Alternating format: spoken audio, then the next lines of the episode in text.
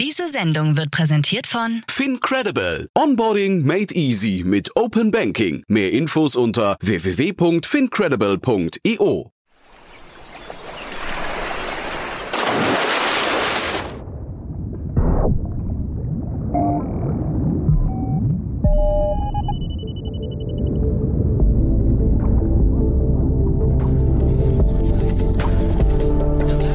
Startup Insider Daily. Deep Dive. Experteneinblicke in Tech-Trends. Herzlich willkommen zu Startup Insider Daily. Mein Name ist Jan Thomas und heute starten wir eine neue Reihe. Und das wird großartig, denn es geht um das Thema Space Tech. Das ist ja gerade in, ja, in aller Munde. Der Weltraum, diese unendlichen Weiten, ihr kennt das schon, birgt ja unglaublich viele Geschäftsmodelle und unglaublich viele Startups fangen gerade an, den Weltraum mit verschiedensten Themen irgendwie ja anzugehen. Ich will nicht sagen zu bevölkern, aber zumindest ihre Ideen, ihre Vision voranzutreiben. Und ich spreche heute und auch in den nächsten Wochen dazu mit Lukas Leitner. Er ist Deep Tech Investor von Lakestar. Lakestar kennt ihr ja. Enrico Mellis ist hier regelmäßig zu Gast im Rahmen der Reihe Investments und Exits. Lukas ist, wie gerade gesagt, im Deep Tech-Team, beschäftigt sich tagtäglich mit Themen wie Quantencomputing, Biotech, Novel Energy, Novel AI oder eben Space Tech. Und er hat sich bereit erklärt, uns mal da durchzuführen. Ist ein ganz, ganz tolles Gespräch geworden, wird euch die Augen öffnen und wahrscheinlich auch Lust machen auf die weiteren Folgen. Deswegen freut euch jetzt auf Lukas Leitner, Deep Tech Investor von Lakestar. Werbung. Hi, hier ist Nina aus dem Content-Team von Startup Insider. Vielleicht hast du es ja schon gehört, wir haben endlich neben unserem Hauptkanal Startup Insider nun auch separate Kanäle für unsere verschiedenen Formate eingerichtet. Wenn du zum Beispiel nur unser tägliches Nachrichtenupdate Startup News hören möchtest, kannst du ab jetzt ausschließlich den Startup News Kanal abonnieren. Gleiches gilt für Investments und Exits, Startup Spotlight und alle anderen Formate, die zukünftig kommen werden. Die volle Ladung Startup Insider, also alle Formate, gibt es natürlich weiterhin hier auf dem Hauptkanal. Also, um die einzelnen Kanäle zu abonnieren, besuche jetzt startupinsider.de/slash insider. Wir sehen uns auf deinem Lieblingskanal.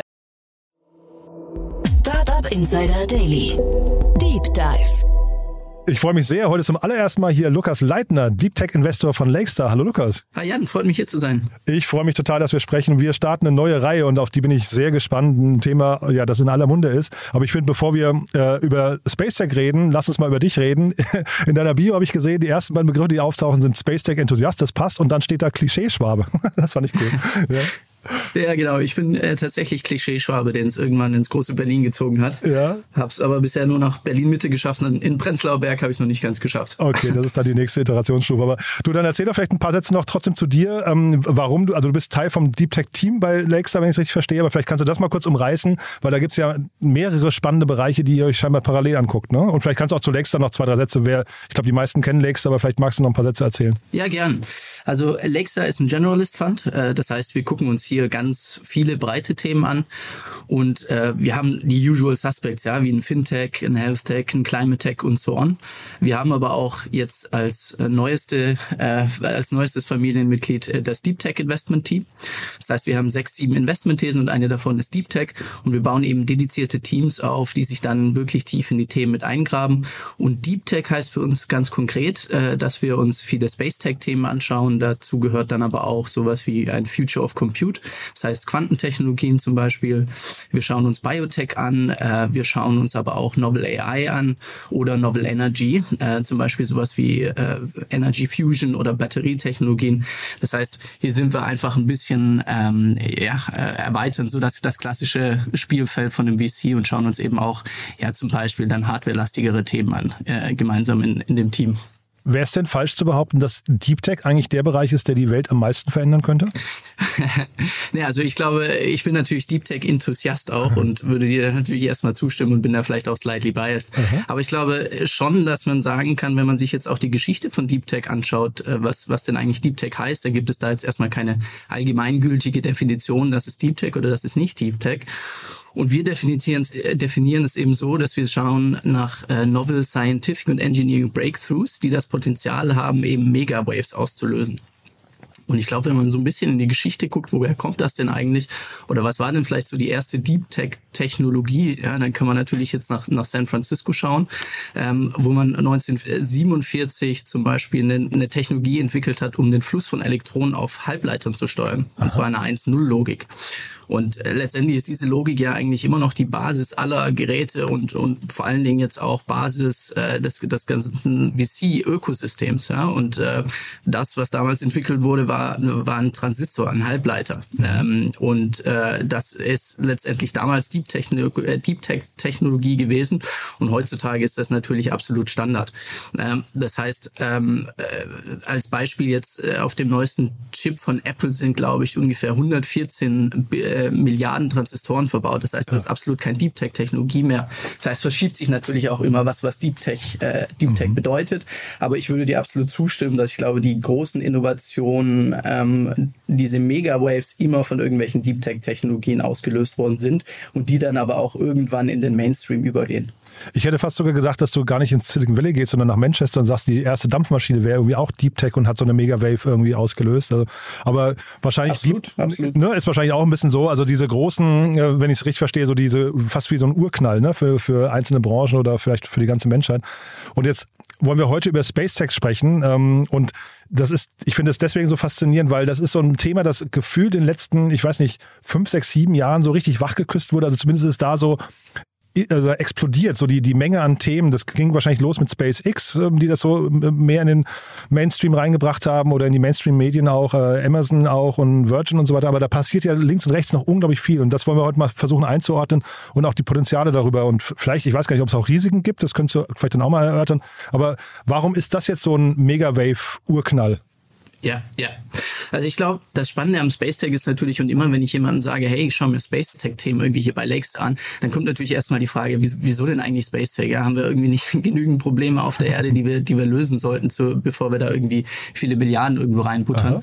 Und ich glaube, das Spannende bei Space Tech ist eben, dass es genau die, dieses Potenzial hat, auch die größten Herausforderungen, die wir jetzt aktuell auf der Erde sehen, wie jetzt zum Beispiel auch so ein Klimawandel, ähm, äh, dass das das Potenzial hat, äh, neue Lösungen und Innovationen hervorzubringen, die uns eben genau helfen, diese Herausforderung ähm, äh, zu bewältigen. Und, und Space Tech ist weitaus mehr als jetzt nur Space Tourism äh, für, und Bespaßung für reiche Milliardäre. Ja. Mhm. Ähm, da gibt's in Deutschland ganz viele super tolle Beispiele von Startups, ja, zum Beispiel in Aurora Tech in München, die Wildfire Detection aus dem All machen und letztendlich dann äh, ermöglichen, viel schneller Wildfires ähm, äh, zu beobachten und dann auch ähm, äh, zu löschen. Oder ein Constellar aus, aus Freiburg und München, mhm. ähm, die Global Water Monitoring machen und Crop Yield Forecasting oder WADA Industries und Yuri, die letztendlich die Eigenschaften von Zero Gravity nutzen wollen, um neue Medikamente zu finden. Das heißt, ich glaube, in den letzten Jahren ist auch so ein bisschen aufgekommen, dass ähm, das Space Tech wirklich die Möglichkeit bietet, neue Innovationen ähm, äh, hervorzubringen und uns helfen, wirklich die Herausforderungen, die wir haben, äh, zu, zu schaffen. Und ich meine, wenn man sich auch mal anschaut, wie viel der heutigen Gesellschaft schon auf Satellitentechnologien zum Beispiel basiert, also zum Beispiel das ganze Navigationssystem, ja, von, von ja, wie oft nutzt man irgendwie Google Maps, um von A nach B zu kommen, äh, irgendwie auf, auf den Geburtstag der Oma im, im, im, im Schwabenland, ja, da brauche ich immer Google Maps. Mhm. Aber Navigationssysteme äh, sind auch wichtig zum Beispiel für große Teile der, der Finanzindustrie, ja? äh, basieren zum Beispiel auf GPS. Äh, das, ist, das ist relativ spannend. Das heißt, es gibt einfach jetzt in diesen letzten Jahren die Erkenntnis, hey, da ist wahnsinnig viel Potenzial und ist auch eine New Frontier. Ja? Es ist einfach noch nicht so ein, so ein kommerzialisierter Markt und da gibt es noch wahnsinnig viel Innovationspotenzial und einfach auch eine, eine, eine große Spielwiese, um, um Innovationen und, und Neuigkeiten hervorzubringen, die uns letztendlich helfen, ähm, die ja, die Welt vielleicht auch einen Ticken, einen Ticken besser zu machen. Ne? Ich finde es jetzt spannend, jetzt hast du das Thema Bevölkerung vom Weltall noch nicht äh, angesprochen. Das ist auch ein Thema, das ihr wahrscheinlich jetzt gar nicht, also aus Investorensicht wahrscheinlich gar nicht so verfolgen könnt, ne? weil es wahrscheinlich einfach eine Nummer zu groß wird dann. Weil Elon Musk, du hast ja gerade gesagt, haben wir nicht auf der Welt genug Probleme, die wir erstmal lösen müssten.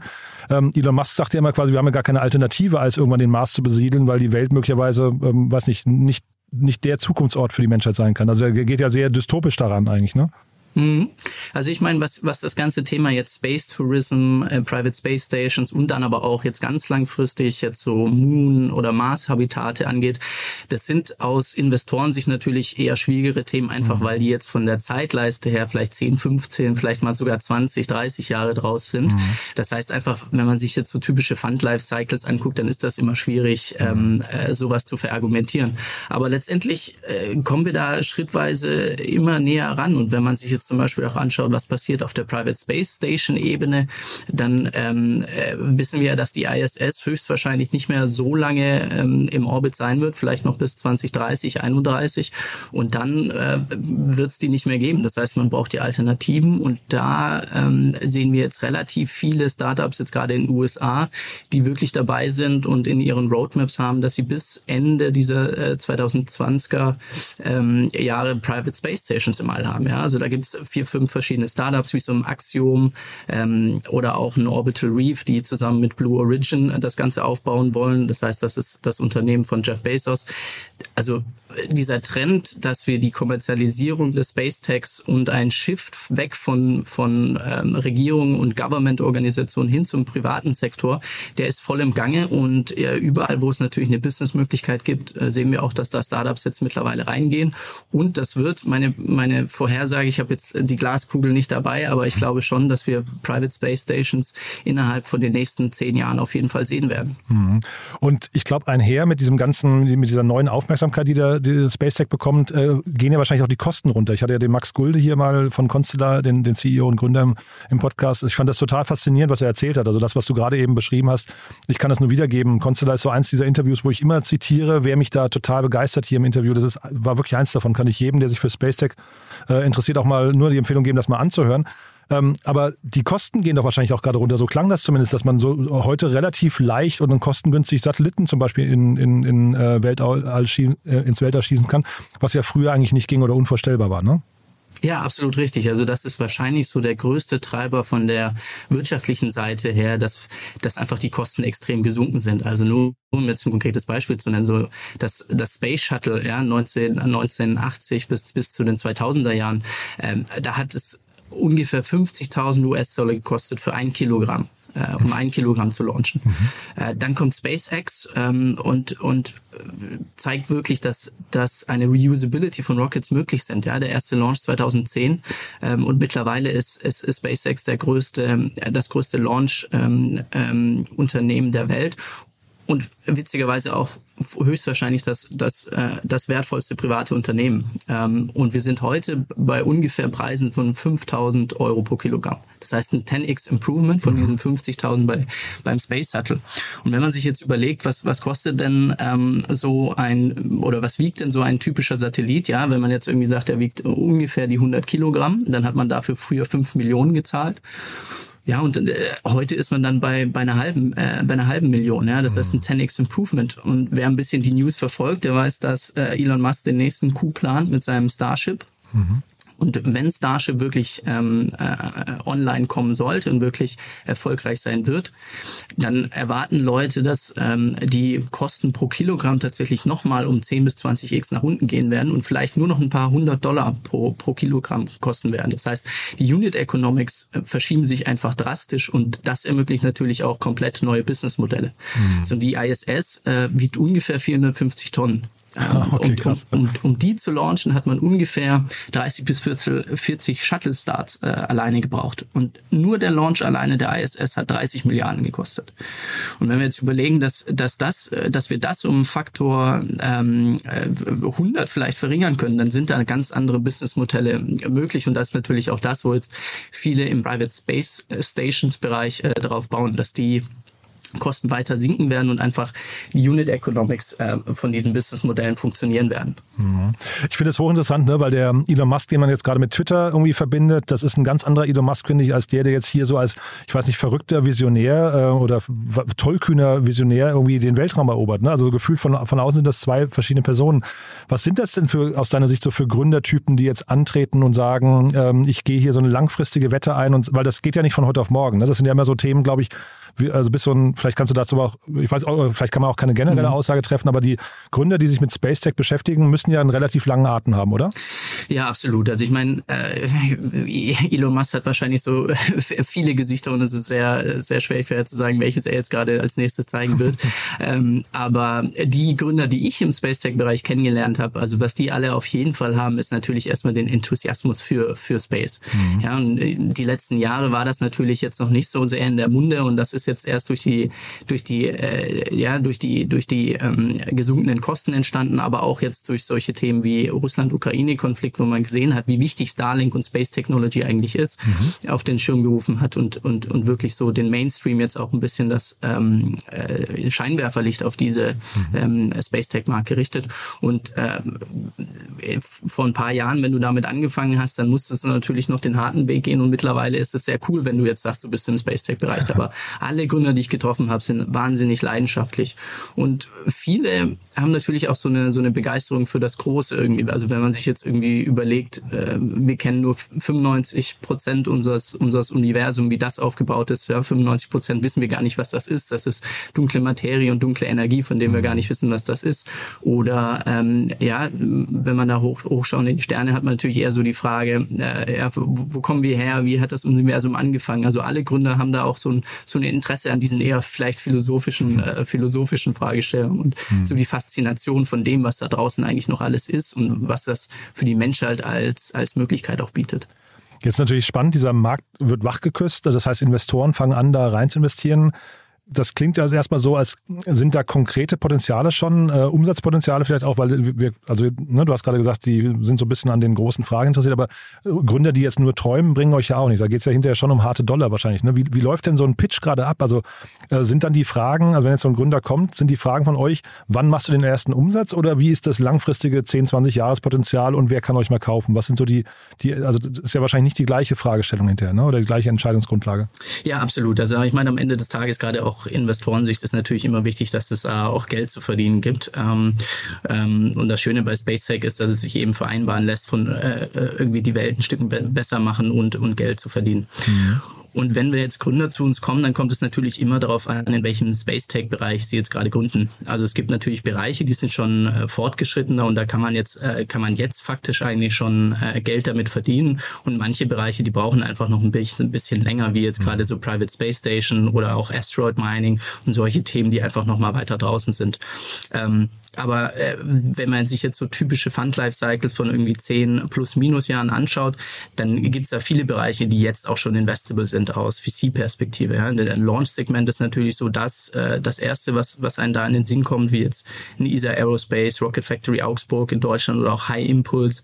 Ähm, und, und nicht ohne Grund ist SpaceX, glaube ich, jetzt auch ähm, mit der neuen Finanzierungsrunde, die sie jetzt anstreben, wird vermutet, dass sie wirklich das, das wertvollste private Startup eigentlich wären mit, mit circa 100 30 Milliarden. Mhm. Ja, das heißt, da, da gibt es auch jetzt schon ähm, einiges an Geld zu verdienen, einfach weil gerade jetzt in diesem Launch-Segment ähm, äh, der Demand viel höher ist als der Supply. Und da bietet sich natürlich äh, neue Businessmöglichkeiten für, für Startups auch an.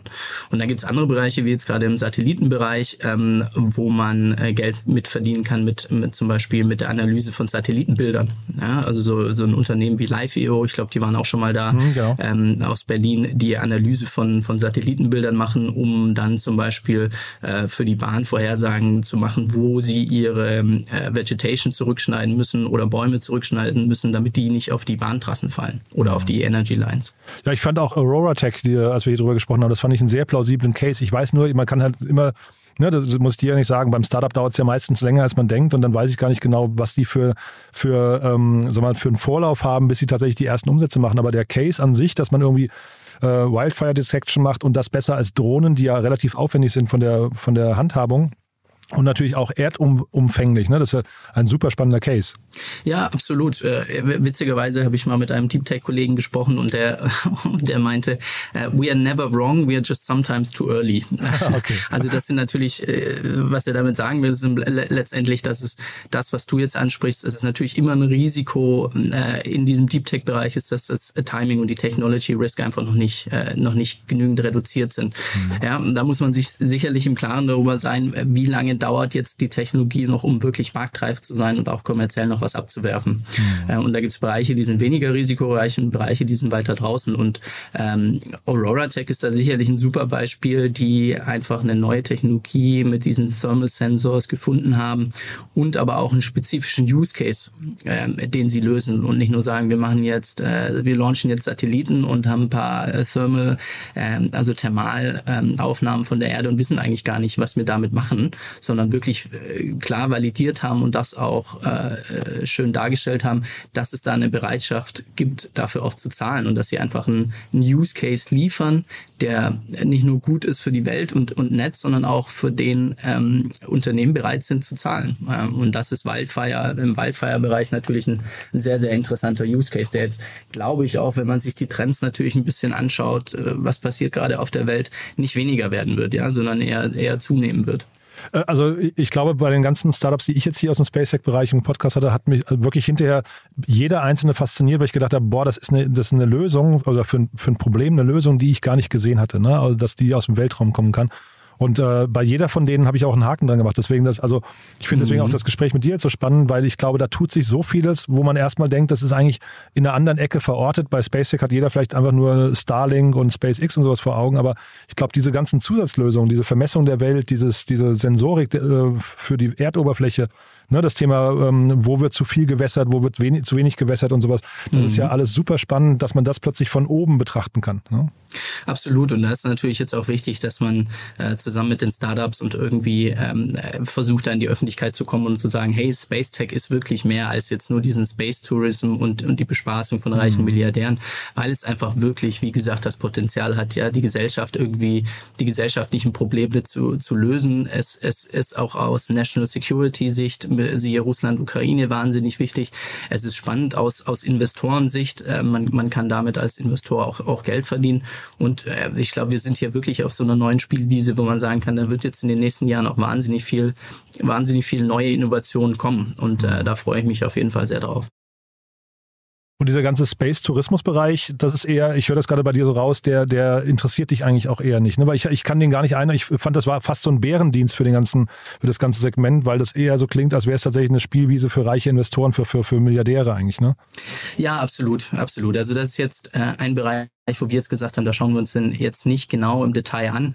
Ähm, der kann natürlich aus Business-Sicht trotzdem auch interessant sein. Also mhm. ich glaube, die Zahlungsbereitschaft von vielen Leuten wirklich mal ins All zu fliegen, wäre jetzt meine Hypothese, ist tatsächlich auch sehr, sehr hoch. Mhm. Ähm, und, und natürlich kann man diese Zahlungsbereitschaft dann auch nutzen, um vielleicht irgendwelche andere Revenue-Streams äh, zu, zu cross-subsidisen. Also dass man sagt, ich nehme hier äh, in meiner Rocket auch noch ein paar, äh, ein paar, paar reiche Leute mit, die, die bereit sind, relativ Geld zu, viel Geld zu zahlen, um in, äh, in den den Orbit einmal zu kommen und kann damit mit diesem Geld dann, dann neue Revenue Streams äh, ermöglichen oder neue, neue Forschung in anderen Bereichen.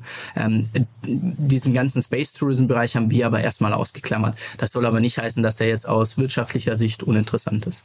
Wir machen ja jetzt hieraus eine ganze Reihe. Ne? Also wir wollen ja wirklich jetzt mehrfach dazu sprechen und du hast freundlicherweise mir ein wundervolles Dokument geschickt mit den ganzen Segmenten, die es gibt in dem Bereich. Ähm, das, das sind schon relativ viele. Da steht, glaube ich, auch Space Tourism jetzt zumindest nicht drauf. Ähm, aber ähm, gibt es denn andere Segmente, wo du, also bevor wir vielleicht über die Potenziale der Einzelnen sprechen, aber gibt es welche, wo du schon mal sagst, die klammern wir eigentlich noch aus, also die interessieren uns eigentlich nicht aus folgenden Gründen?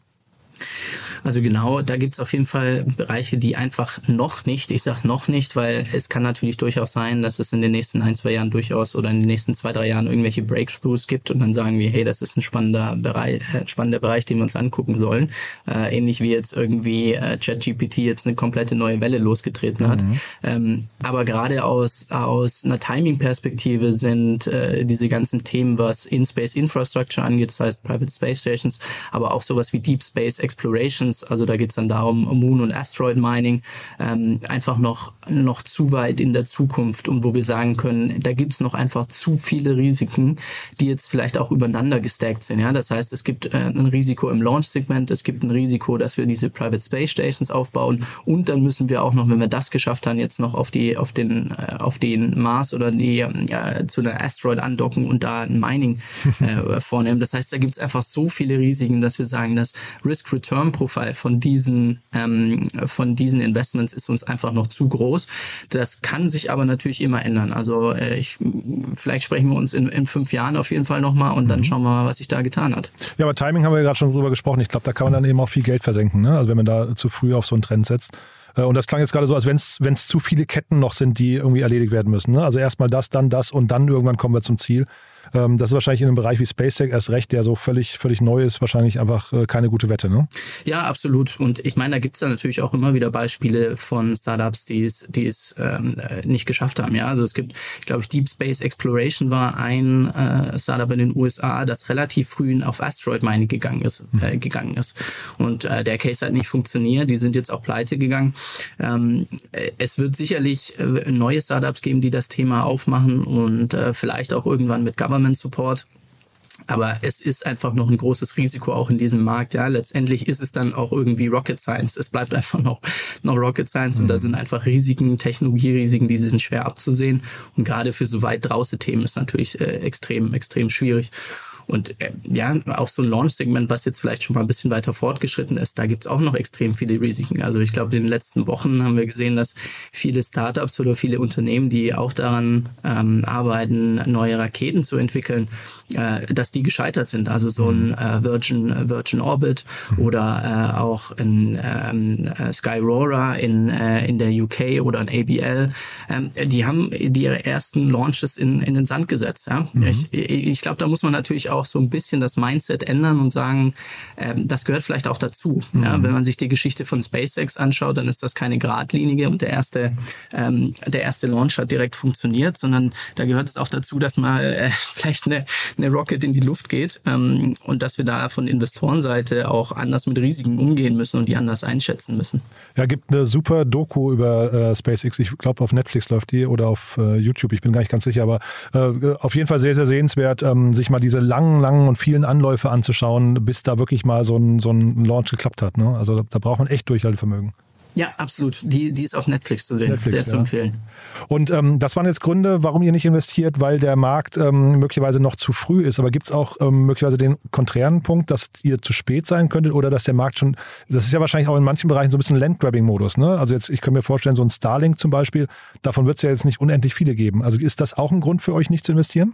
Ja, absolut. Also man muss sich natürlich auch, auch wirklich immer die Frage stellen, wo sind wir vielleicht schon zu spät? Ähm, also wir sind, äh, wir, wir haben ja auch in ESA Aerospace investiert und das war vor ungefähr zwei, drei Jahren. Ähm, ich würde jetzt wahrscheinlich in einem neuen VC-Fonds äh, eher erstmal nicht empfehlen, äh, in jetzt ein komplett neues äh, Launcher-Startup zu investieren, mhm. die jetzt nochmal von, von Null anfangen, weil einfach so viele Spieler auch mittlerweile schon im, schon im Markt sind. Noch nicht viele haben es geschafft, in den Orbit zu kommen, aber die sind einfach, was die Raketentechnologie angeht, das ist einfach nichts, was man jetzt von jetzt auf nachher entwickelt, sondern das braucht Jahre, das braucht Testing, das braucht auch mal vielleicht ein, zwei gescheiterte Starts ähm, um da, um da wirklich voranzukommen. Das heißt, die Frage, auch wenn das jetzt noch nicht voll erschlossen ist, diese, diese Orbit, ist natürlich schon immer die Frage, wo gibt es schon zu viele, wo ist die Spieler im Markt, wo ist die, wo ist der Wettbewerb zu hoch, ähm, dass es sich eigentlich nicht mehr lohnt, äh, reinzugehen, einfach weil die Entwicklungszyklen gerade im Space Tech Bereich, wenn es um Hardware geht, auch sehr, sehr lange sind. Und wahrscheinlich passiert ja auch vieles unterm Radar. Ne? Ich kann mir ja vorstellen, dass gerade im Deep Tech Bereich relativ, man versucht, da, da gibt es ja wenig Gründe, warum man jetzt irgendwie irgendwie nach draußen gehen sollte, relativ früh und man eine Marke aufbauen möchte oder so. Ich glaube, da wird viel getüftelt, das kriegt man vielleicht manchmal auch gar nicht mit, ne? was da an, an welchen Fronten da überall gearbeitet wird.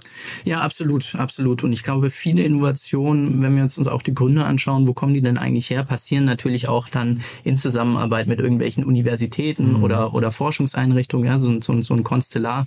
Äh, Max war vorher auch beim, beim Fraunhofer Institut. Das heißt, es sind alles auch noch nicht so weit, ähm, also mal so, so öffentliche oder VC-getrimmte Einrichtungen, Entwicklung. Ähm, äh, und da passiert natürlich auch viel noch unter, unter ja, hinter verschlossene Türen, was man ja auch wirklich, ähm, wirklich auch so äh, äh, sich, sich vornimmt, einfach weil das ein Competitive Advantage auch sein kann, wenn man eine neue Technologie entwickelt hat, die auf irgendwelchen Dimensionen, ja, sei es jetzt Kosten oder Effizienz, ähm, bahnbrechend sind. Ja? Und ähm, wenn wir sagen, wir haben in diesem Space Tech-Bereich gibt es einfach noch so viel, was unerschlossen ist, dann hat so eine Innovation natürlich ein, ein großes Potenzial und dann gibt es natürlich immer ein Interesse, das erstmal hinter verschlossenen Türen äh, zu entwickeln zu einer gewissen Reife und dann irgendwann rauszugehen und äh, äh, zu zeigen, was die Technologie alles kann. Mhm. Und bei diesen ganzen Segmenten jetzt, gibt es da so welche, wo es bei dir am meisten kribbelt? Da gibt es vielleicht sogar sowas wie so diesen Chat-GPT-Moment, wo du sagst, boah, jetzt muss ich aber aufspringen und das mal meinen Kollegen zeigen, das ist ja Wahnsinn, was, was sich hier tut? Ja, also das, was ich immer sehr, sehr spannend finde persönlich, ist das ganze Thema In-Space Manufacturing. Mhm. Also im Prinzip die Frage, wie können wir Zero Gravity nutzen, die Eigenschaften von Zero Gravity und, und, äh, und dem All, um ähm, zum Beispiel neue Halbleiter zu produzieren oder neue Medikamente zu finden. Mhm. Also die Erde ist ein wunderbarer Ort, um zu leben, aber er ist nicht der beste Ort, um zu produzieren. Ja, ja. Wir haben nämlich äh, einen relativ hohen atmosphärischen Druck. Ähm, wir haben Verunreinigungen und wir haben jetzt, was die Temperaturen angeht, so ein, so ein Maximum aus. Ja, wenn es in Berlin mal kalt ist, irgendwie minus minus 10 Grad bis im Sommer, wenn es mal irgendwie plus 30 Grad wird, das ist so die Temperaturspanne. Und diese drei Eigenschaften sind im All natürlich ganz anders. Also zum einen hat man dann ein, ein perfektes Vakuum, das heißt keine Verunreinigung. Man hat keinen kein, keine, ja, keinen ähm, keinen atmosphärischen Druck und keine, keine Gravitation. Ähm, und man hat jetzt, was das die Temperaturen angeht, ähm, ein viel größeres Spektrum von sehr heiß bis sehr kalt. Und diese drei Eigenschaften ermöglichen dann eigentlich ähm, eine viel bessere Produktion von Halbleitern. Also wenn man sich die Molekülstrukturen anschaut von zum Beispiel Semiconductern, die dort produziert sind oder Glasfaser, sind, die sind viel, viel, viel, viel feiner und viel, viel klarer strukturiert. Und was dann, was das letztendlich heißt, ist, ähm, dass die Energieeffizienz und die Lebensdauer von zum Beispiel Halbleitern viel, viel höher ist als die, die auf der Erde produziert sind. Und was das letztendlich heißt, ist dann, dass wir extrem viel ähm, Energie einsparen können und letztendlich auch extrem viel CO2. Das heißt, so blöd wie es klingt, ja, ähm, am besten produzieren wir alle Halbleiter in Space und, und retten damit unser, unsere Erde. Und das gleiche Beispiel gilt für Medikamente, dass wir in Zero Gravity ähm, neue Medikamente, neue Molekularstrukturen finden können, äh, die sich einfach einfacher bilden lassen in, in Zero Gravity. Ähm, und dadurch können wir vielleicht äh, so die Hoffnung zum Beispiel von so einem WADA Industries ähm, neue Medikamente äh, finden, die dann irgendwelche neuen äh, oder irgendwelche Krankheiten, die wir vorher nicht heilen konnten, vielleicht heilen können.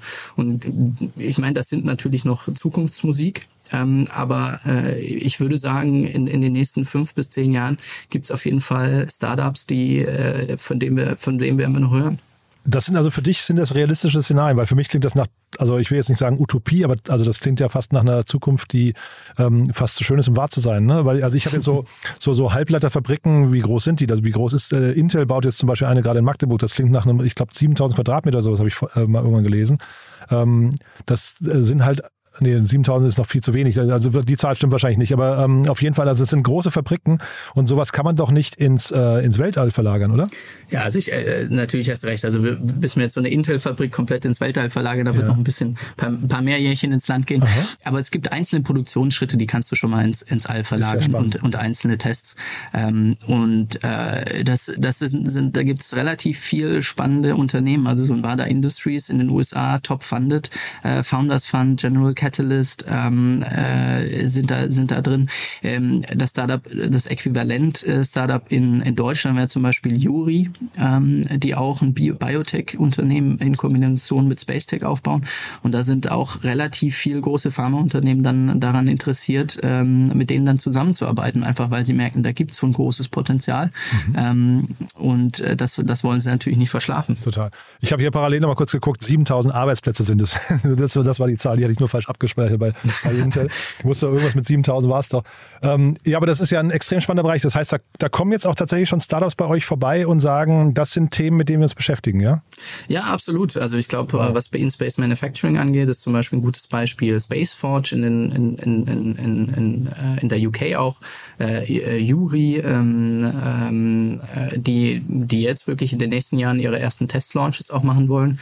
Äh, Spaceforge äh, hatte einen Testsatelliten äh, an Bord der, Orben, äh, der Virgin Orbit. Ähm, das hat ja leider nicht geklappt, aber die sind tatsächlich schon in den Startlöchern die ersten Tests äh, zu machen. Und Yuri, soweit ich das richtig in Erinnerung habe, hat tatsächlich auch schon ihre erste Testbox auf der ISS und, und äh, demonstriert ja ihre Technologie. Mhm. Jetzt hast du gerade UK schon angesprochen. Vielleicht kannst du noch mal kurz ähm, zum, zum, zum Abschluss dieser Folge noch mal so umreißen, wo steht denn Deutschland eigentlich gerade? Also ESA Aerospace und wir haben ja gerade eben eine ganze Reihe an anderen Vertretern genannt, die hier in Deutschland irgendwie an dem Bereich arbeiten. Aber wo stehen wir da im internationalen Vergleich? China ist ja, glaube ich, die hast du jetzt noch recht wenig erwähnt, die sind, glaube ich, ziemlich aktiv, ne, was das ganze Thema angeht, oder? Hm, hm. Ja, absolut. Ich meine, es ist spannend, wenn man sich so ein bisschen die Geschichte von Space-Technologie eigentlich anschaut, dann sieht man, dass die, die Russen da ganz am Anfang ganz vorne dabei mhm. waren. Ja? Ähm, also ich glaube, Sputnik ist jedem vielleicht ein Begriff. Das ja. war sozusagen der erste, das erste Man-Made Object, das in, in, in den Space gelauncht wurde. Ähm, witzigerweise das erste Lebewesen, ähm, Lana hieß das, glaube ich, war ein Hund, auch von, von, von den Russen gelauncht. Ähm, dann kamen die USA auf den Plan und haben gesagt, wir können das jetzt den Russen nicht überlassen. Ähm, und seitdem sind die USA natürlich absolut federführend. Mhm. Und in den letzten Jahren sieht man extrem viel Aktivität im, äh, auf der chinesischen Seite auch. Ähm, und das ist natürlich auch aus, äh, aus äh, ja, nationaler Sicherheitsperspektive ein großes Thema, ähm, dass man da aus europäischer Sicht auch nicht abgehängt wird mit, mit diesen großen Spielern. Mhm. Und leider das Frustrierende ist natürlich schon, dass wir da hinterherhinken. Gerade wenn wir jetzt uns die Budgets vergleichen, so, ein, so eine NASA hat ungefähr 30 Milliarden äh, allein im Jahr, um mhm. für Space-Technologien auszugeben. Ähm, die ESA insgesamt als Europäische Weltraumorganisation hat circa 16 bis 17 Milliarden über die nächsten drei bis fünf Jahre. Jahre. Das heißt, da gibt es einfach eine große Diskrepanz und da müssen wir schauen, dass wir den Anschluss nicht verlieren. Und gerade in Deutschland ähm, müssen wir schauen, dass wir auch da weiter vorkommen und sagen, hey, wir, wir dürfen uns hier nicht abhängen, abhängen lassen. Wir haben, glaube ich, extrem viele gute Gründe und Beispiele, so ein Aurora Tech, ein Constellar, ein, ein ESA Aerospace, ein Live.io und so weiter. Das sind alles Unternehmen, die sind top und haben das Potenzial, wirklich groß zu werden. Mhm. Aber ich glaube, wir müssen da wirklich mehr tun, damit wir sagen, hey, wir müssen die Infrastruktur schaffen, damit auch mehr Leute sagen, hey, das das ist ein wahnsinnig spannendes Thema. Damit möchte ich, ähm, damit möchte ich jetzt irgendwie mehr Zeit verbringen und vielleicht auch ein, ein anderes neues Unternehmen gründen. Und dafür brauchen wir auch Hilfestellung, weil solche Technologien einfach auch kostenintensiver sind und ähm, aus Investorensicht einfach auch noch ein bisschen schwieriger zu, invest äh, zu investieren und es einfach noch nicht so kommerziell ist wie jetzt zum Beispiel ein klassisches SaaS-Investing. Und ähm, da müssen wir wirklich schauen, dass wir den Anschluss nicht verlieren. An welchem Tropf hängt die ESA? Also wer entscheidet über diese Budgets? Also wen müsste man jetzt quasi adressieren, um ein Verständnis dafür zu wecken, dass möglicherweise der Bereich für die Zukunft und die Sicherheit ähm, von Europa so, so relevant ist, wie du es gerade beschreibst, dass da mehr Budgets reinfließen? Also letztendlich ist die ESA ein Zusammenschluss von äh, verschiedenen Member States ähm, und letztendlich ist die ESA auch abhängig von den Geldern dieser Member State. Das heißt, die ESA an sich hat erstmal kein Geld, sondern es gibt alle drei Jahre so eine Ministerial Conference, wo die ähm, einzelnen äh, Vertreter der Länder zusammenkommen und sagen, hey, für diese Themen wollen wir jetzt Geld ausgeben. Das heißt, das Problem ist, dass man letztendlich äh, mit, äh, ich glaube, es sind 15 oder 20 Geldgeberländer, die dann letztendlich am Tisch sitzen. Das heißt, mit allen denen müssten wir mal sprechen, mit allen denen müssen wir mal eine Folge machen und sagen, hey, äh, Space Tech ist extrem wichtig, nicht nur für Europa, sondern auch für die einzelnen Länder mhm. und bietet auch noch das Potenzial, ähm, neue Lösungen zu finden für die Herausforderungen, die wir jetzt aktuell auf der Erde haben. Ähm, äh, mit denen müssen wir alle einmal, einmal an, Sprech, äh, an den Tisch setzen, uns die Karten legen und sagen, hey Leute, wir bräuchten noch mal ein bisschen mehr Taschengeld. Mhm. Und das waren jetzt quasi die großen Player und so Startup-seitig. Ihr, ihr schaut europaweit, ne? Verstehe ich richtig? Oder schaut ihr noch, äh, schaut ihr noch globaler? Wir, wir schauen hauptsächlich erstmal europaweit, weil wir sagen, wir wollen das europäische Tech-Ecosystem und vor allen Dingen auch das Space-Tech-Ecosystem voranbringen. Und hier mhm. gibt es extrem viel Potenzial und ist auch Teil unserer Mission zu sagen, wir wollen die europäische Unabhängigkeit äh, und, und Sovereignty-Gedanke einfach voranbringen vorantreiben. Ähm, und wir haben natürlich auch wahnsinnig gute Gründe. Ja? Wir haben wahnsinnig äh, gute Universitäten und Technical Research. Und wir müssen jetzt eben schauen, dass wir den Technologietransfer von diesen äh, Top-Research-Einrichtungen ähm, äh, in, in diese Businesswelt irgendwie reinbekommen. Mhm. Und da gibt es schon verschiedene Ansätze. Die ESA hat ganz viele Acceleratorenprogramme, ähm, EIC Accelerator. Äh, es gibt immer mehr Funding-Opportunitäten. Ähm, das hat sich jetzt alles in den letzten ein, zwei Jahren relativ beschleunigt, aber ich glaube, da gibt es trotzdem noch einen weiter Weg, wo wir auch als ja, äh, auch aus, ähm, aus VC-Sicht sagen müssen, vor solchen Themen dürfen wir keine Angst haben, sondern sagen, dass Space Tech vielleicht äh, zum Brot- und Buttergeschäft irgendwann gehört wie so ein SaaS-Investing. Ja, das ist mhm. noch ein mhm. langer Weg. Aber äh, ich glaube, auch als Investoren haben wir da eine Verantwortung zu sagen, wir müssen unseren Beitrag dazu liefern. Und ähm, ich, ich, also ist natürlich schwierig zu sagen, aber in 10, 15, 20 Jahren wird, glaube ich, Space Tech Investment ganz anders ablaufen, als, als, als es eben äh, heute noch ist. Müsst ihr euch denn, also vielleicht mal aus Gründersicht, müsst ihr euch denn auch anders aufstellen als Investor? Äh, also gibt es andere Anforderungen an den Investor seitens der Gründer, als das vielleicht im SaaS-Bereich der Fall ist? Ja, also ich glaube, ähm, also zum einen ist es natürlich aus Investorensicht wichtig, äh, dass man die, Idee auch darauf einstellt, dass es eben kein SaaS-Investing ist. Ja, mhm. Äh, das heißt, die die ähm, Kommerzialisierungstimeline ist, ist eine andere. Ich kann nicht ich kann nicht die typischen Growth-Metriken an, anstellen, die ich an, an eine SaaS-Company angelegt habe. Ähm, ich muss natürlich auch äh, das äh, damit damit fein sein, ein gewisses Technolog Technologierisiko äh, mir ins Portfolio zu holen und auch eine gewisse Expertise aufzubauen, ähm, dass man mit diesen äh, dass man äh, mit diesen Technologierisiken umgehen kann oder diese lernt einzuschätzen. Mhm. Und was den Gründersupport angeht, ähm, ist es natürlich so, dass gerade im Space Tech Bereich viele auch aus der technischen ähm, aus der technischen Warte kommen, äh, vielleicht irgendwie ähm, ein PhD gemacht haben oder am Fraunhofer Institut gearbeitet gearbeitet haben und vielleicht jetzt nicht den klassischen, ja, äh, ich nenne es jetzt mal WHU-Background haben ähm, und, und das auch das Netzwerk schon an den Start bringen, wenn sie an den Start gehen. Ähm, das heißt, da muss man als Investor natürlich auch schauen, dass wir auf der, auf, dass man äh, diese Gründerteams gerade auf der kommerziellen Seite weiter unterstützt und ihnen so ein bisschen das, das klassische VC-Handwerkszeug äh, vielleicht äh, äh, beibringt und da äh, die Gründer unterstützt. Auf der technischen Seite, ich meine, ich werde äh, am Ende des Tages Daniel äh, von ESA Aerospace sicherlich nicht erzählen, wie er seine Rakete zu bauen hat, aber äh, gerade was natürlich jetzt irgendwie Go-to-Market, Fundraising und so weiter angeht, da, da, da unterstützen wir äh, sehr, sehr, also sehr, sehr stark. Ja, also fast so bisschen wahrscheinlich auch Wachküssen von manchen Gründern, ne? dass sie überhaupt auf die Idee kommen, daraus ein Unternehmen bauen zu können aus den Potenzialen, die sie vielleicht an der Uni da entdeckt haben. Ne? Ja, absolut. Und, und auch wirklich zu zeigen, hey, ähm, äh, ihr, ihr könnt hier was Großes bauen und mhm. ihr habt hier auch noch einen Bereich, der einfach noch nicht so groß äh, kommerzialisiert ist, wo es einfach noch Spielwiese gibt, wo ihr auch, wo ihr euch austoben könnt, ähm, wo ihr auch Sachen ausprobieren könnt und wo es einfach auch noch große Potenziale gibt. Ähm, und ähm, äh, klar, wenn man jetzt aus, aus dem deutschen Research Ecke kommt, dann glaube ich, liegt einem jetzt vielleicht nicht, äh, nicht äh, äh, ja, der Gedanke der, ja, der Weltherrschaft jetzt relativ nahe, sondern ähm, da muss man, glaube ich, so ein bisschen, ein bisschen ein paar Anstupser geben. Aber wir sehen auch, dass sich das, dass sich das wirklich ändert und dass da viele Gründer mittlerweile ähm, auf einem sehr, sehr guten Weg sind. Großartig. Lukas, das würde ich fast sagen, bis hierhin erstmal. Ja, wir haben ja gesagt, wir erschließen uns das Thema quasi Weltraum, Space Tech, ähm, so wie sich das auch die äh, einzelnen Unternehmen, die in den Weltraum fliegen, äh, so, so, nach und nach erarbeiten. Ähm, wir machen das in mehreren ähm, äh, Episoden, haben wir gesagt, und gucken mal, wie viel es hinterher werden. Ne? Aber man sieht ja jetzt schon, da steckt unglaublich viel drin, oder? Super, ich freue mich auf jeden Fall und ich glaube, äh, uns wird der Ge Gesprächsstoff auf jeden Fall nicht ausgehen. Das glaube ich auch. Ganz lieben Dank erstmal. Wer darf sich denn bei dir melden? Vielleicht nochmal das als Abschlussfrage. Also wahrscheinlich Gründerinnen und Gründer, die Ideen haben, ne? das, das vermute ich mal. Ja, super gerne. Also auf der einen Seite Gründer, die sagen, wir haben eine neue Idee, ähm, meldet euch super gerne bei, bei uns oder bei mir. Ähm, es können sich aber auch immer gerne ähm, vielleicht von Forschungseinrichtungen Leute melden, die sagen, hey, ich bin am Fraunhofer Institut und arbeite an für verschiedene Technologien. Wir sind auch immer sehr interessiert daran, mit diesen Forschungseinrichtungen Partnerschaften aufzubauen und ja, äh, Kooperation aufzubauen, um, um eben schon früh ähm, äh, die Gründer zu identifizieren, aber auch neue Technologien zu identifizieren und da eben zu helfen, die von der Wissenschaft in, ähm, in den Startup-Bereich reinzubekommen. Super, Lukas. Du, dann ganz lieben Dank für die vielen Insights. Ist echt ein mega spannendes Thema. Ähm, ich glaube, das fasziniert wahrscheinlich jeden, der jetzt zugehört hat. Und von daher, ich freue mich, wenn sich Leute bei dir melden, aber ich freue mich auch auf unsere Fortsetzung. Ähm, ich sag mal, to be continued, ja? Super, vielen Dank, Jan. Lieben Dank. Bis dann. Ciao. Ciao, ciao. Werbung. Hi, ist Paul. Product Manager bei Startup Insider. Willst du wissen, welche Startups aus Hamburg, Mannheim oder vielleicht auch Bielefeld sich mit künstlicher Intelligenz beschäftigen? Oder wie zum Beispiel das Portfolio von Earlybird oder HV Capital aussieht? Entdecke all das und noch viel mehr auf unserer Plattform.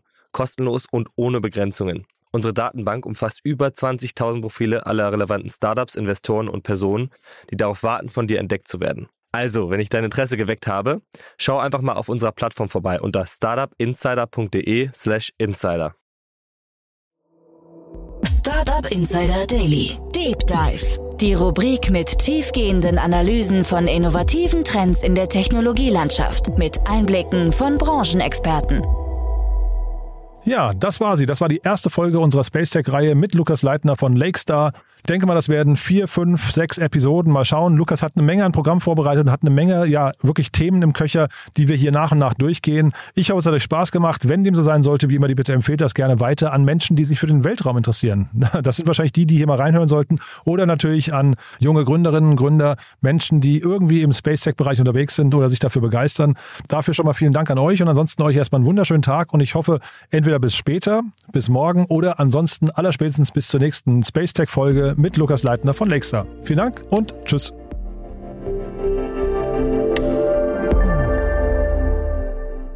Diese Sendung wurde präsentiert von Fincredible. Onboarding made easy mit Open Banking. Mehr Infos unter www.fincredible.io.